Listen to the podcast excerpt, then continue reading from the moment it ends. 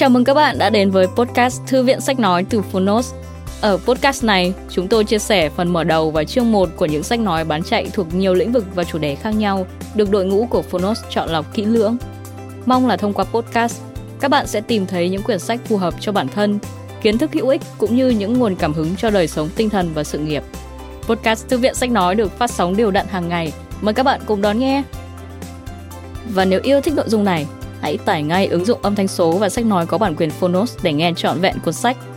Ngoài ra, Phonos còn sở hữu hàng ngàn nội dung hấp dẫn khác như tóm tắt sách, ebook, thiền, chuyện thiếu nhi, chuyện ngủ, nhạc chủ đề, vân vân. Còn bây giờ, hãy cùng lắng nghe chương 1 của cuốn sách hôm nay nhé.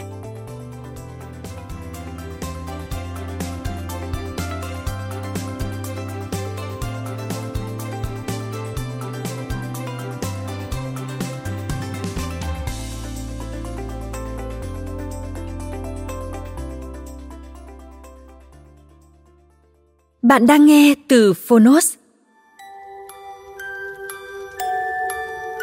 Những ngôi sao trên bầu trời thành phố. Tác giả Nguyễn Phan Quế Mai. Độc quyền tại Phonos. Phiên bản sách nói được chuyển thể từ sách in theo hợp tác bản quyền giữa Phonos với tác giả Nguyễn Phan Quế Mai.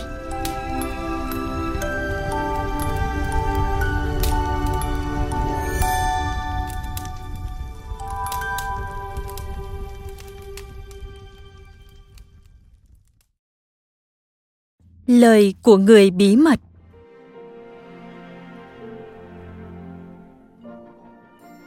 Chào bạn, bạn có nhận ra tôi không? Bạn đã gặp tôi rồi, thật đấy. Này nhé, tôi đen chùi chũi. Tôi có thể bé như đầu một cây kim, nhưng cũng có thể rộng như biển lớn, phủ lên vạn vật.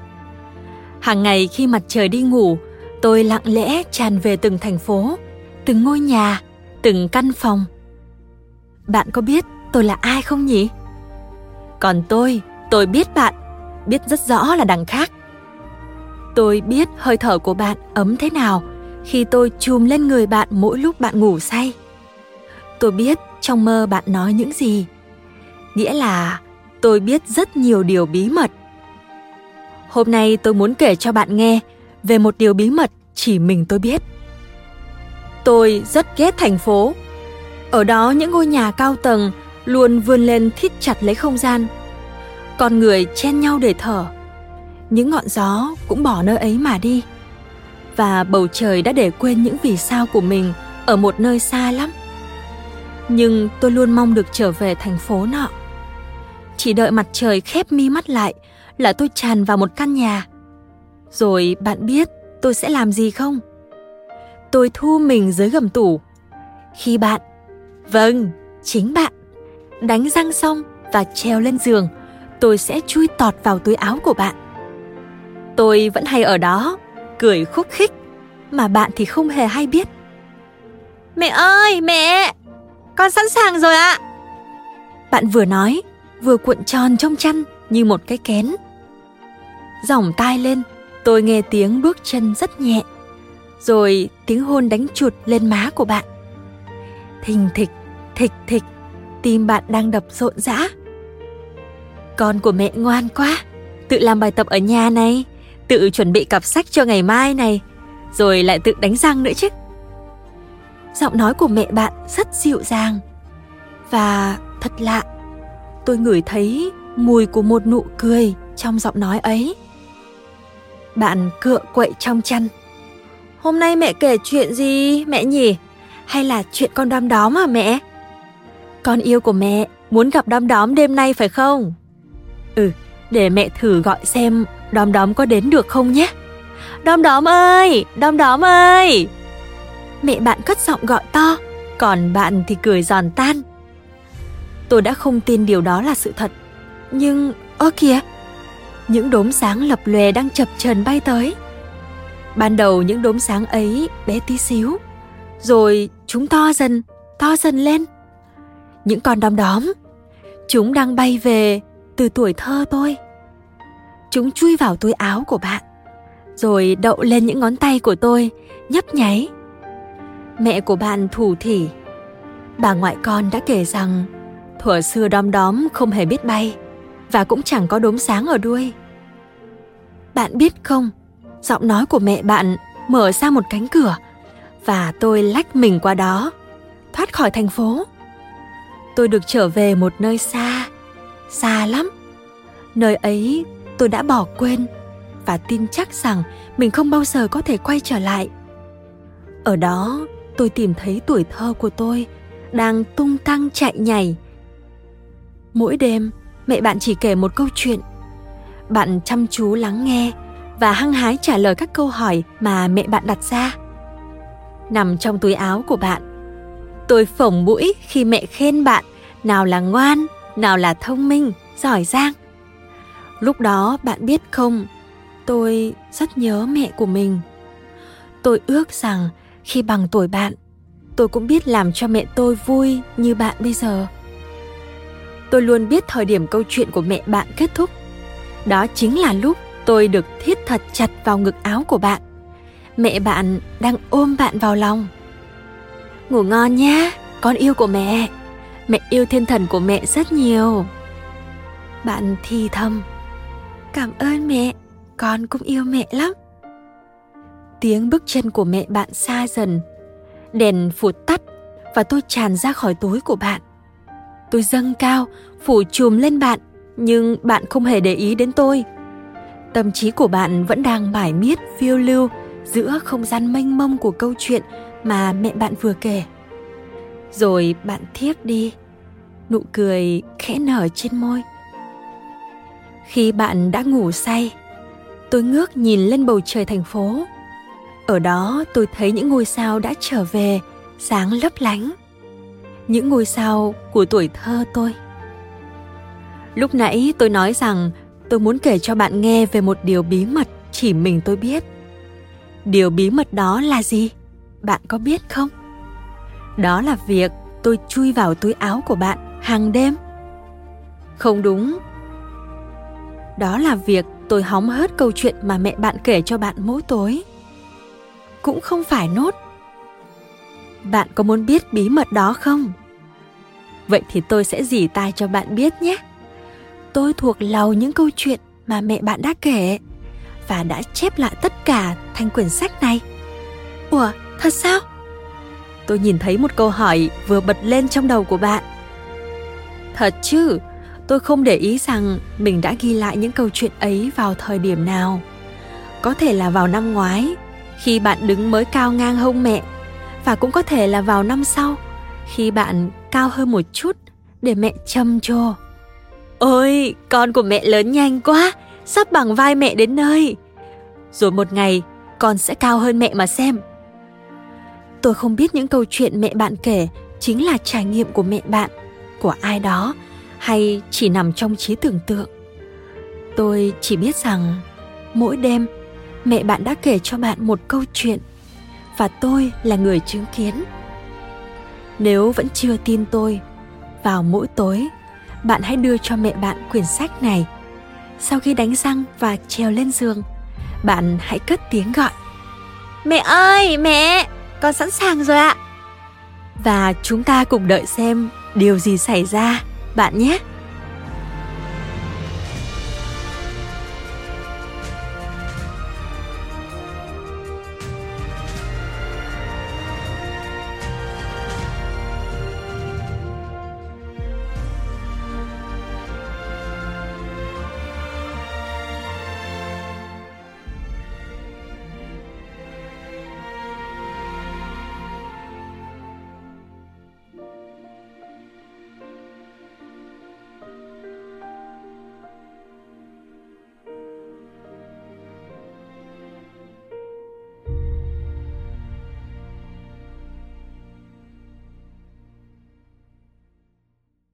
Người đàn ông giàu có và làng quê bé nhỏ. Con của mẹ, con có biết mẹ yêu làng mình như thế nào không?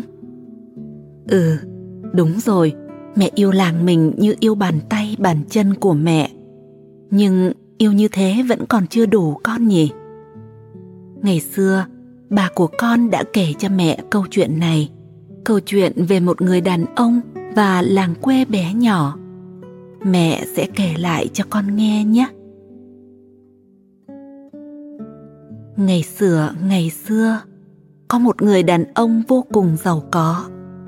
Tiền và châu báu của ông nhiều đến nỗi ông chẳng thể nào đếm xuể.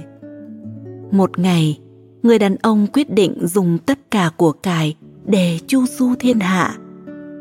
Ngoảnh nhìn làng quê bé nhỏ của mình, ông thầm nói mình sẽ không bao giờ quay trở lại. Mình sẽ đi bằng hết thế giới. Thế giới rộng và tuyệt đẹp hơn rất nhiều so với cái làng quê xấu xí bẩn thỉu và thô kệch của mình. Rồi người đàn ông hăm hở lên đường. Ông dự định sẽ dành hết cuộc đời còn lại để đi.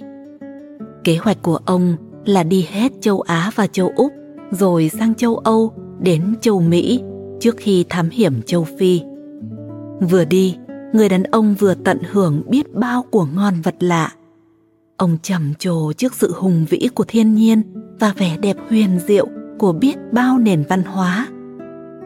Nhưng khi chỉ đi được một phần hành trình đã định, một điều gì đó chống trải dâng lên trong trái tim người đàn ông. Càng đi, điều chống trải đó càng lớn dần lớn dần. Cho đến lúc người đàn ông cảm thấy cả người mình trống rỗng. Khi ăn những món sơn hào hải vị, ông chợt nhớ quay nhớ quắt những món ăn đạm bạc mà mẹ ông đã nấu. Đi qua những dòng sông con suối, ông khao khát được ùa xuống vẫy vùng cùng những người bạn thời thơ ấu của ông.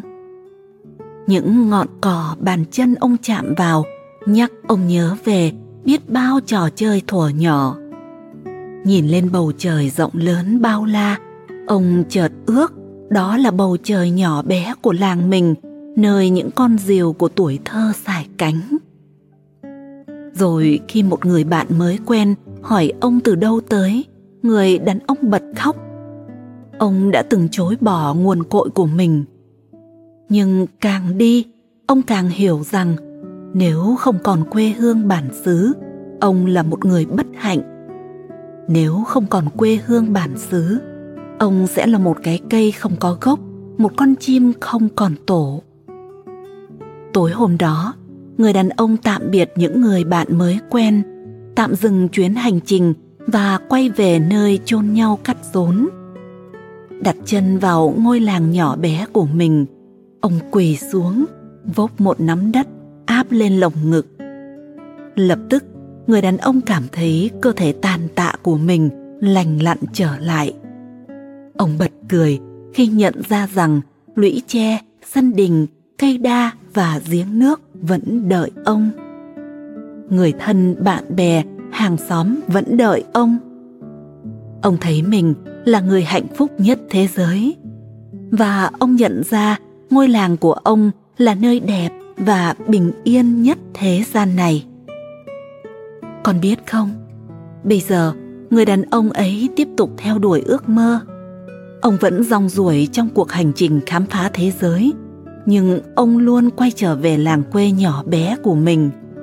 Làng quê ấy giờ đây đã trù phú hơn xưa nhờ những kiến thức mà ông đem về từ năm châu bốn biển và gieo trồng trên mảnh đất của tổ tiên ông. Con yêu của mẹ, cha của con nói rằng đứng ở trên triền đê cao nhìn về. Làng mình nhìn như một con gà trống đang vươn cổ lên gọi mặt trời. Con gà trống đó luôn tất bật và chăm chỉ làm lụng. Nhưng tiếng gọi của nó vang xa để ai đó quên nguồn cội cũng luôn thức giấc quay về. Lần trước, nhà mình về quê lúc nào con nhỉ? À đúng rồi, vào ngày tết nhưng mình sẽ không cần đợi đến ngày lễ hoặc ngày tết đâu con. Chỉ tối mai, sau khi đánh răng và trèo lên giường, con hãy lại gọi to. Mẹ ơi, mẹ, con sẵn sàng rồi ạ. À. mẹ sẽ đến cạnh con và mẹ con mình sẽ cùng về quê con nhé. Mình sẽ về quê mà không cần đến xe máy, ô tô hay tàu hỏa. Thậm chí mình cũng chẳng cần đến đôi bàn chân của mình nữa Mình sẽ về như thế nào ạ? À, chỉ ngày mai thôi, con sẽ thấy. Chỉ ngày mai thôi. Nào, hãy ngủ ngoan, con yêu của mẹ.